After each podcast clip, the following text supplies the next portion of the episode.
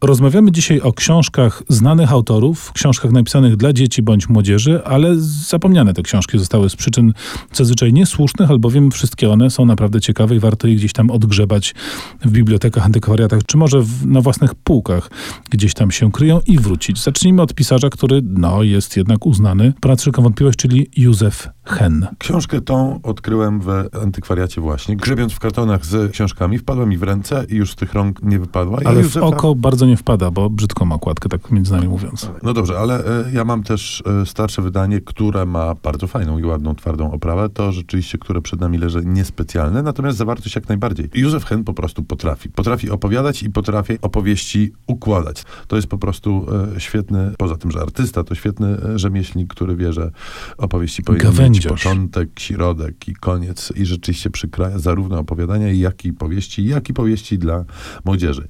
Ta książka jest o tyle fajna, że pokazuje realia przedwojenne, e, warszawskie.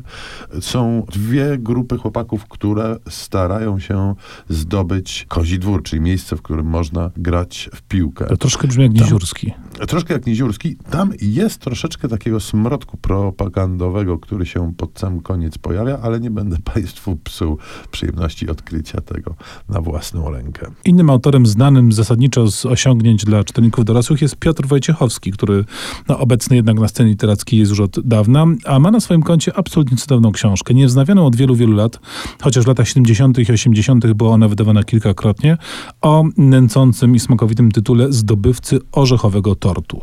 To jest książka no, bardziej dla dzieci niż dla młodzieży zdecydowanie, bogato ilustrowana, która jest takim przykładem klasycznej y, historii łączącej realia życia y, bohaterów. To są dzieci z klasy podaj szóstej czy siódmej, w takiej polskiej zwykłej rzeczywistości sprzed tam pewnie tych trzech, czterech dekad, z elementem fantastycznym. No, no właśnie, bo on zawsze fantazjował i w, i w książkach innych dla, dla dzieci, i w książkach dla dorosłych tam też fantazja go często ponosiła. Tak, i tu widać, że to jest człowiek, który po prostu czuje tą fantastyczność, bo ten punkt wyjścia jest taki, że bohater Jędrek wychodzi narwać pietruszki do ogrodu i tam spotyka olbrzyma waligurę, który naprawia swój latający dywan i potem wspólnie poszukują kamienia filozoficznego, żeby ów olbrzym mógł się zmniejszyć, bo to nie czasy dla wielkoludów.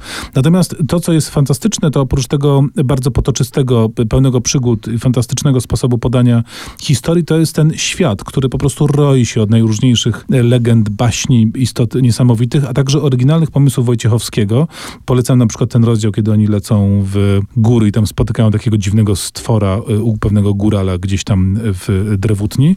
Widać, że Wojciechowski po prostu czuje e, te klimaty, a do tego jest tam e, bardzo zgrabny zabieg taki ilustratorski. Ilustrację zrobiła Julita Karwowska-Wnuczek i podpisy do tych ilustracji stanowią jakby osobną część tej historii. Nie są powtórzeniami fragmentów z książki, tylko uzupełniają tę narrację.